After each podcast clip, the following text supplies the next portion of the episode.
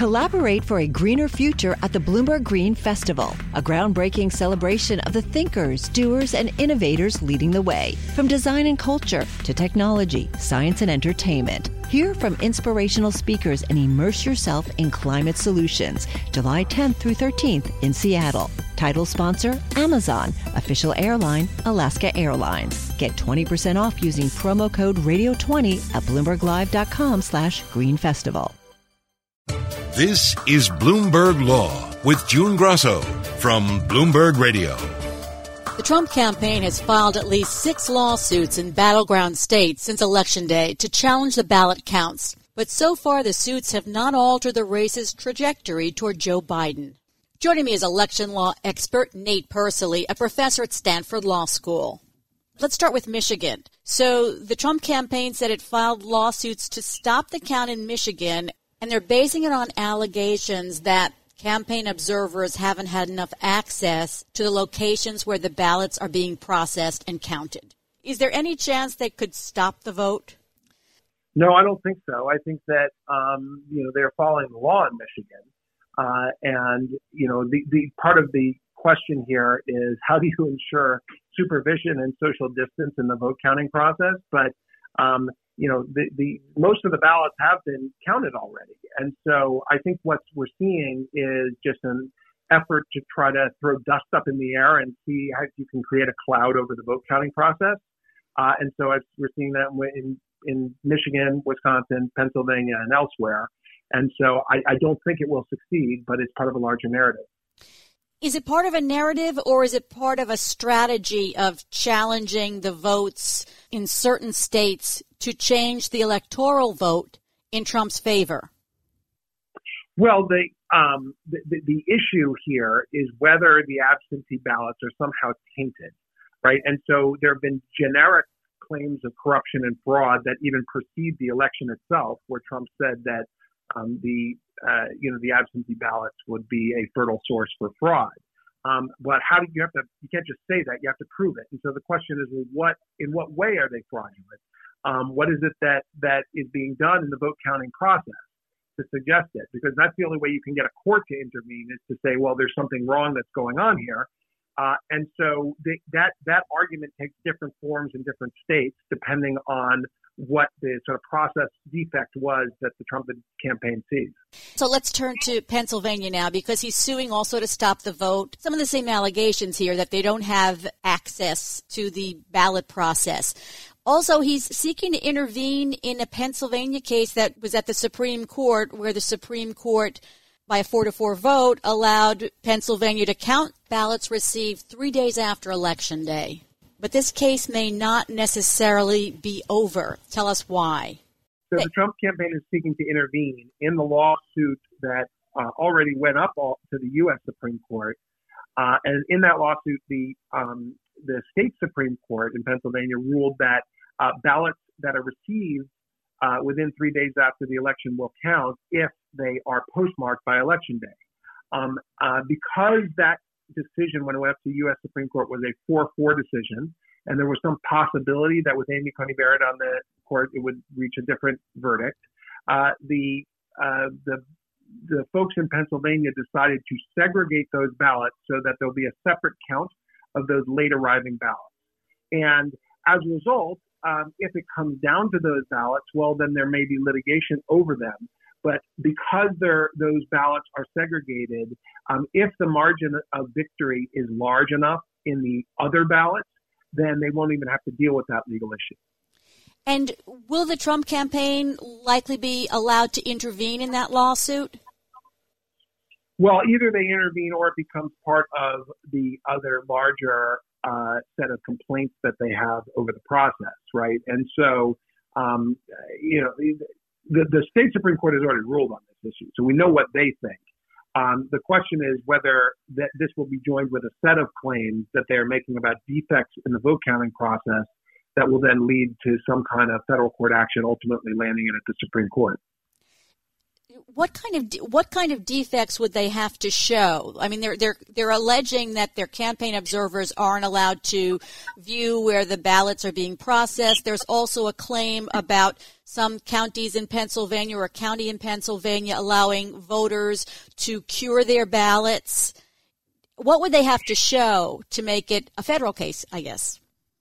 So if you look sort of underneath the complaint and try to read the minds of people who are bringing it this is trying to set the stage for a similar type of argument that we saw in Bush versus Gore. And it's two types of arguments. One is that voters in different parts of the state were subject to different rules. Some voters were allowed to cure their ballots, others were not.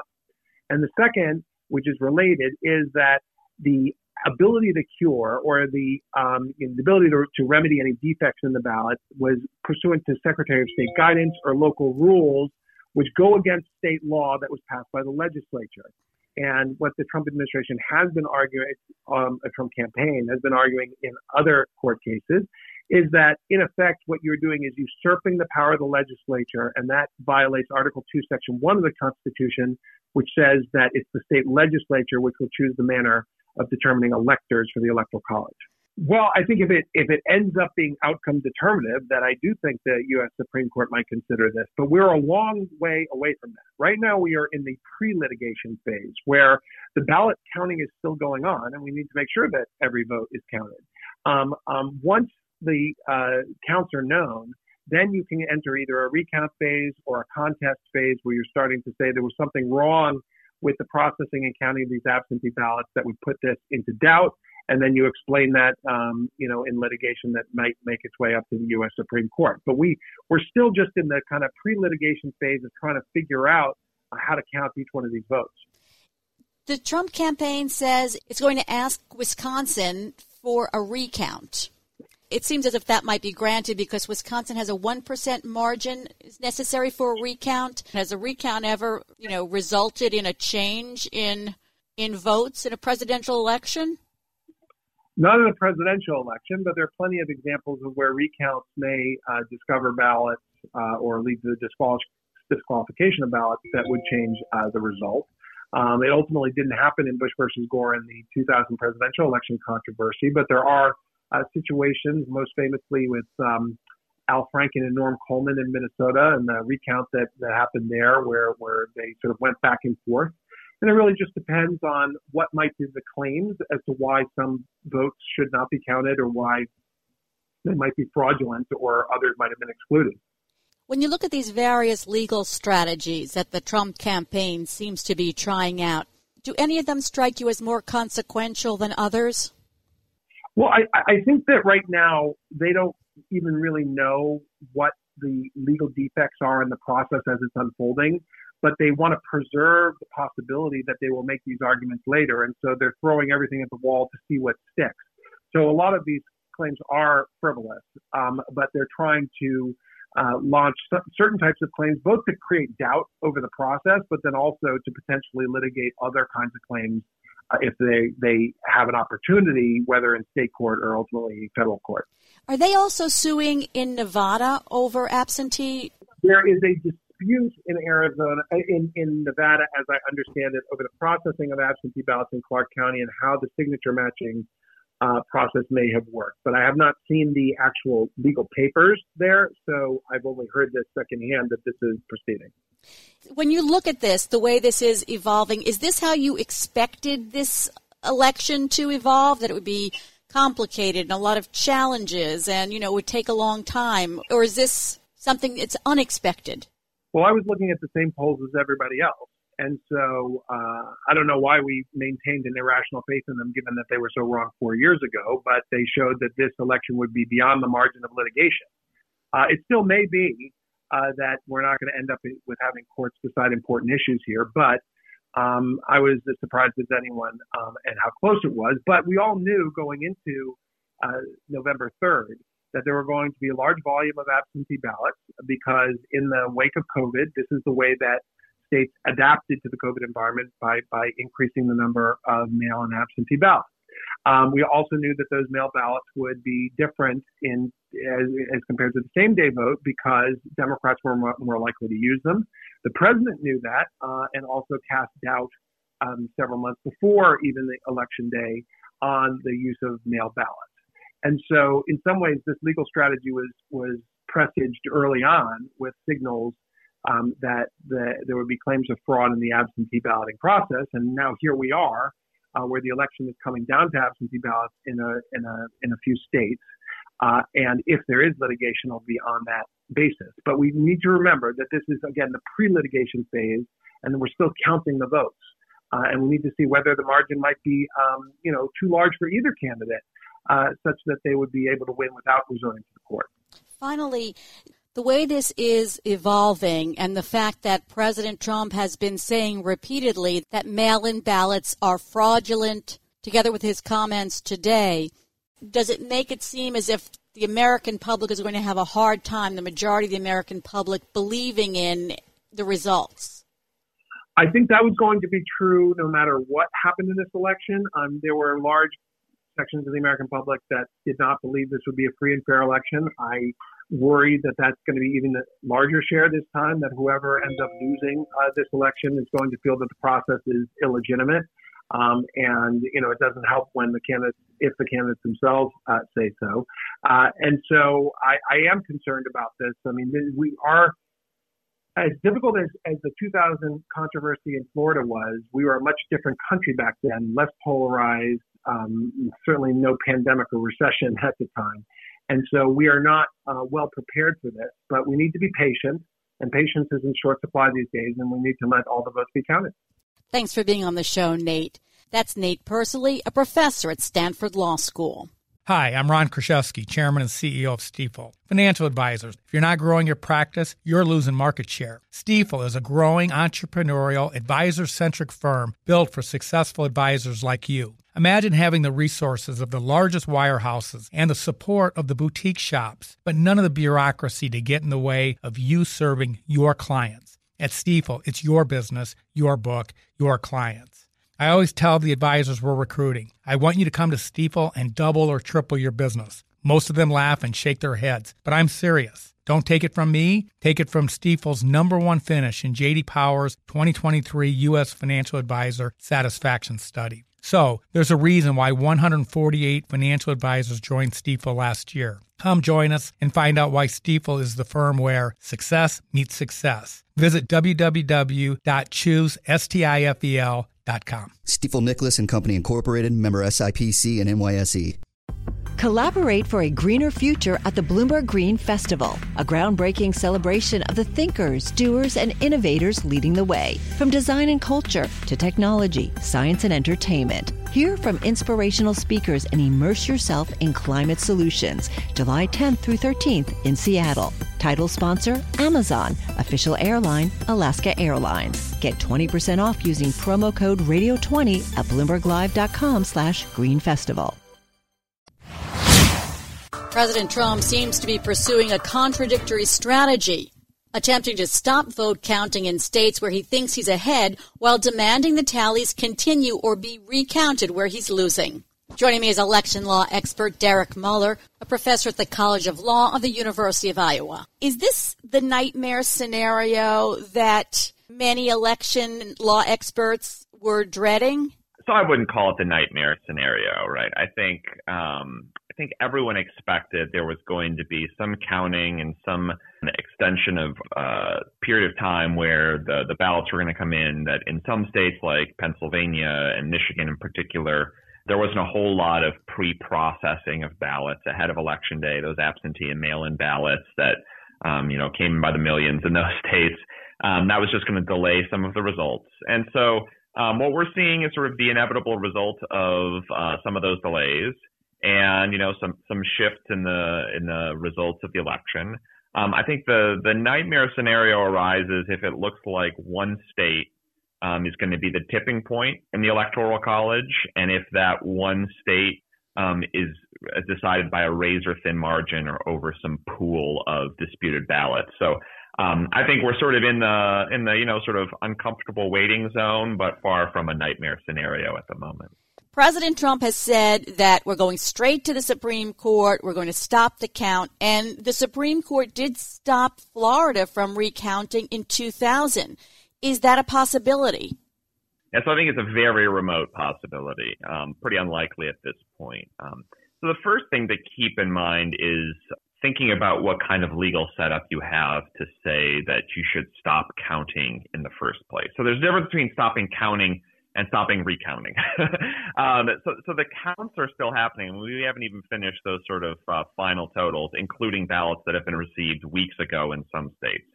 So th- there's a very difficult sort of climb to say you shouldn't count certain ballots. Now, that's not to say that, that he doesn't have a case. You know, there, there were lawsuits in Pennsylvania in particular saying um, these ballots that a state Supreme Court said should be counted that are received in the three days after Election Day, those with a postmark of Election Day or earlier, or those without a postmark should be counted. And the state said, you know what, we acknowledge there's a legal challenge to this. We're going to segregate these ballots. We're going to set them off to the side.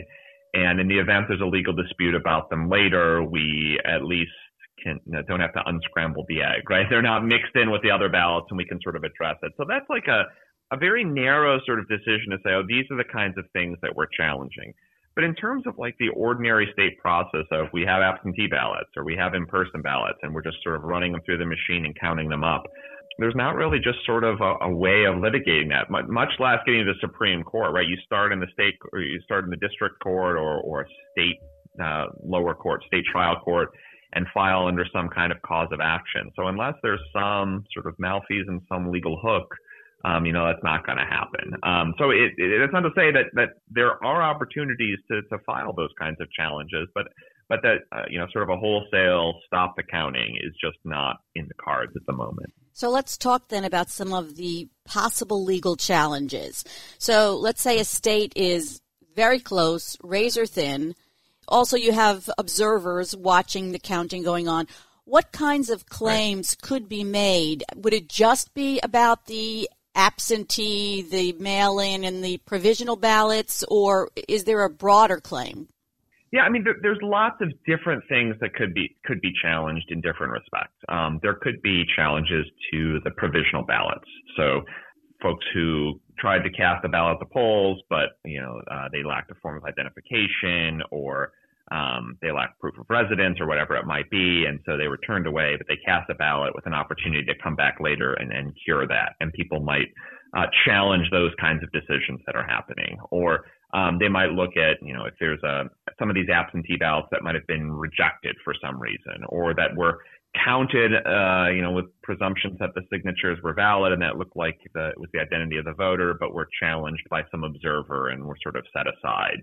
But these are sort of pretty narrow, sort of fact by fact questions, right? Sort of um, ballot by ballot.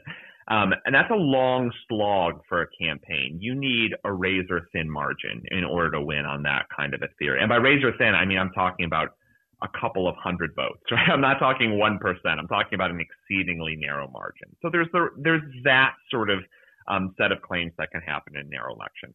The other is, you know, maybe you can try to raise some kind of more systemic challenge, and, and that might be a version of what happened in Bush versus Gore in 2000. You know, the, the, the legal hook that really won the day at the Supreme Court was um, some counties were proceeding one way with a recount, um, and others were proceeding in a different way, and uh, still others were not really counting at all.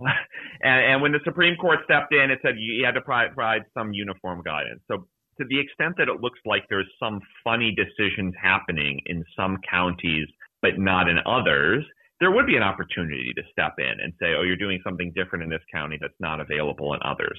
So one challenge the Trump campaign that has been filed in state court is um, that one county in Pennsylvania was reaching out and contacting voters whose absentee ballots were rejected for some reason, inviting them to come cure the ballot, inviting the voters to come and say, you know, so you failed to fill out this information or whatever it is, you know, let, let's fix it.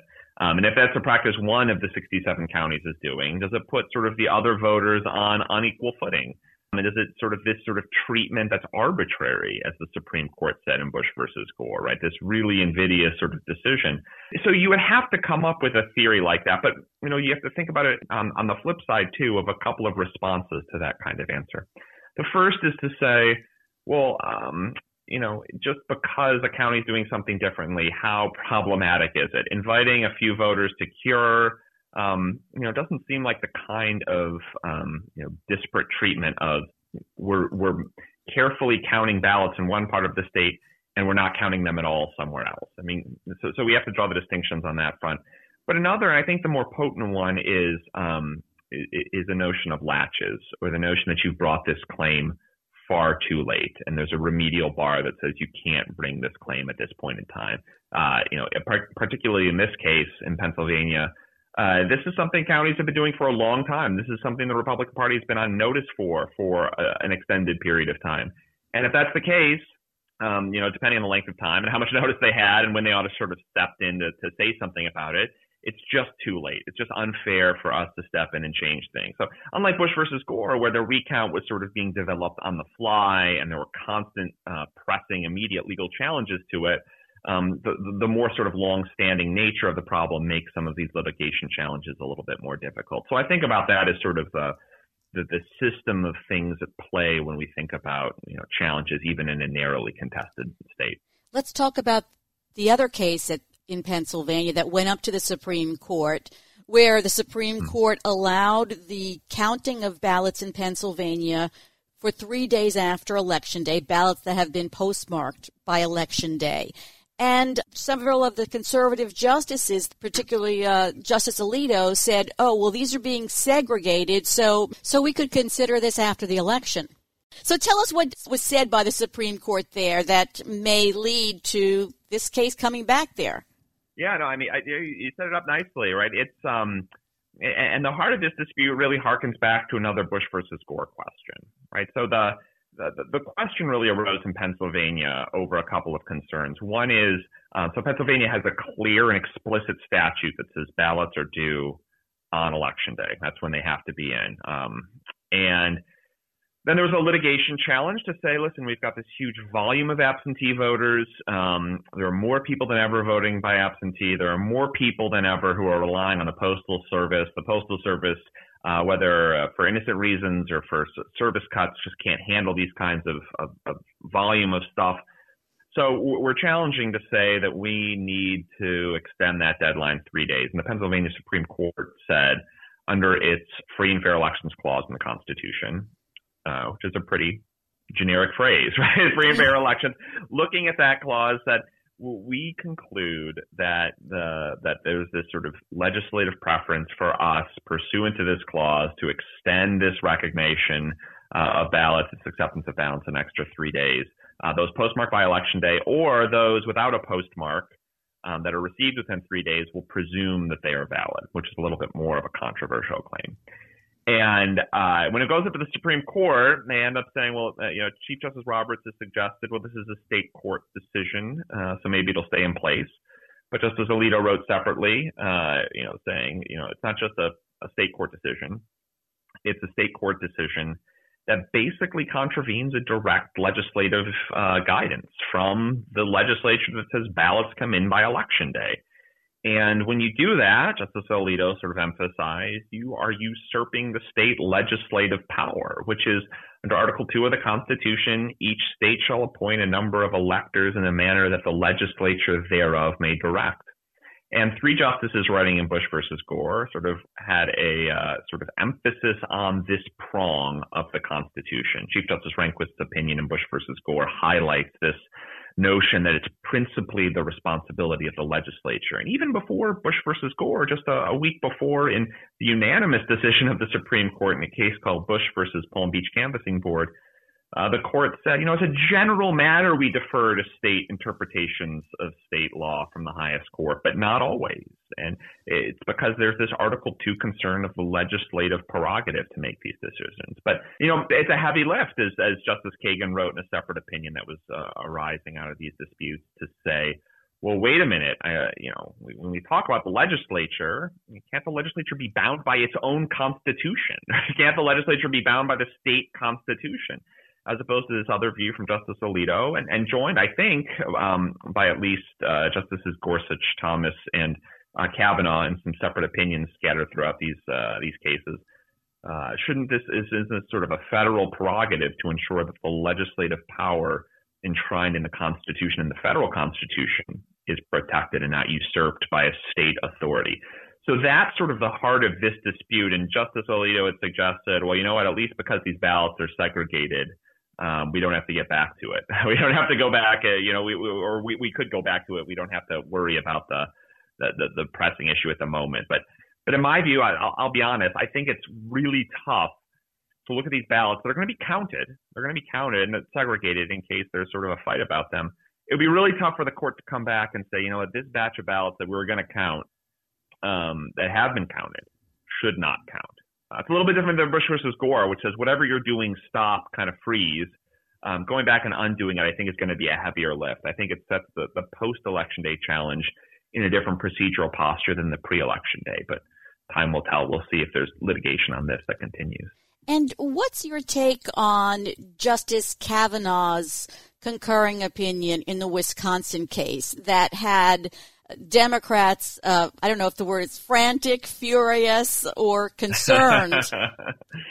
yeah. Yeah, so Justice Kavanaugh really, I mean, he started down this road that Justice Alito later joined in his in this other opinion, right? First, really emphasizing the sort of primacy of the legislature to make these kinds of decisions, and citing Bush versus Gore, which is uh, a case the Supreme Court almost never cites. uh, you know, since since Bush versus Gore was issued in 2000, Justice Thomas cited it once uh, in a concurring opinion for for a pretty um, ordinary proposition. Um, and since then, uh, Justice Kavanaugh's opinion was only the second time the Supreme Court has ever cited Bush versus Gore.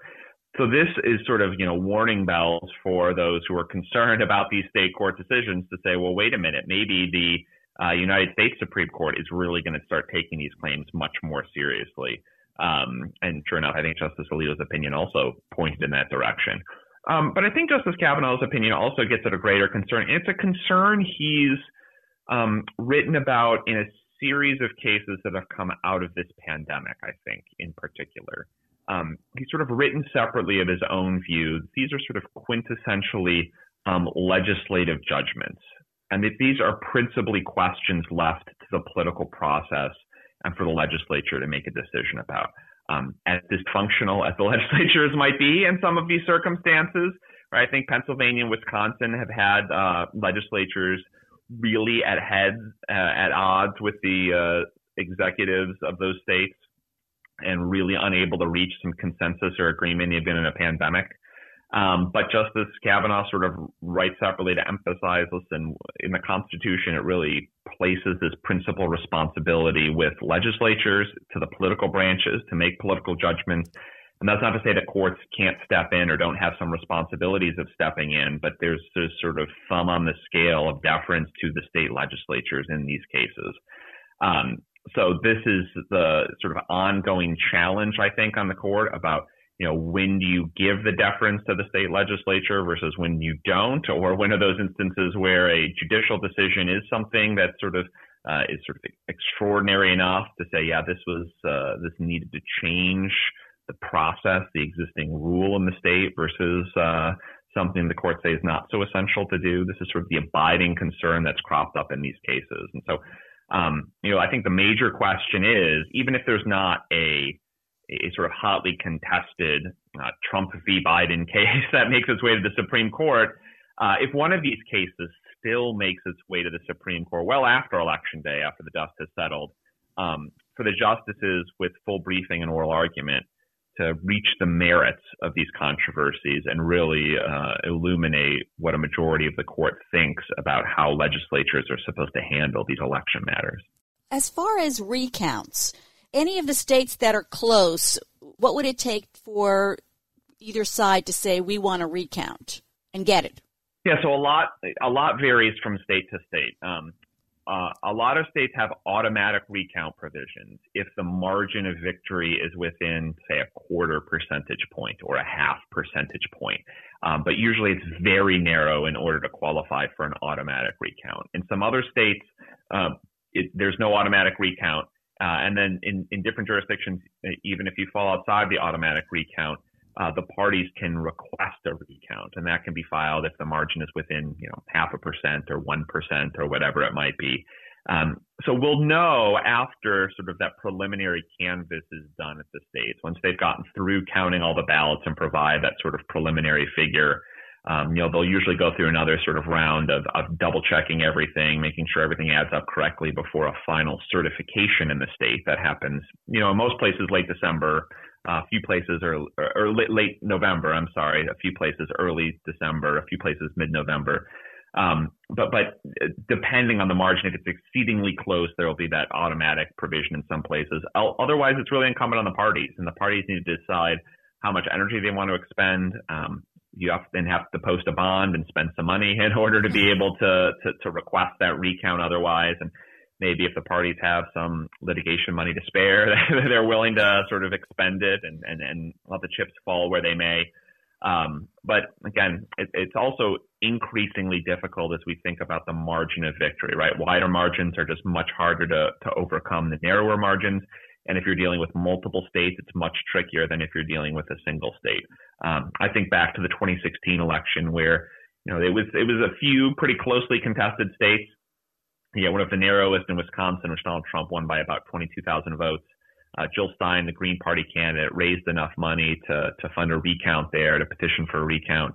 And the recount really didn't change very much. In fact, Donald Trump's margin grew a little bit wider. And, and that's a little bit different than if it's a hotly contested one the parties are litigating as we talked about earlier, ballot by ballot, sort of walking through with these challenges. But uh, that's sort of the recount setup, uh, something the parties will probably, you know, if, if, if it's close enough, you know, start start having the opportunity to file, uh, you know, starting potentially uh, next week.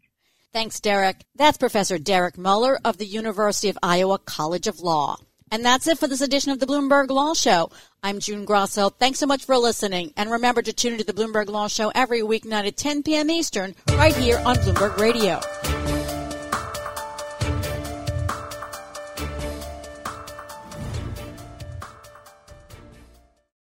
Collaborate for a greener future at the Bloomberg Green Festival, a groundbreaking celebration of the thinkers, doers, and innovators leading the way. From design and culture to technology, science, and entertainment. Hear from inspirational speakers and immerse yourself in climate solutions. July 10th through 13th in Seattle. Title sponsor Amazon. Official airline Alaska Airlines. Get 20% off using promo code Radio20 at BloombergLive.com slash Green Festival.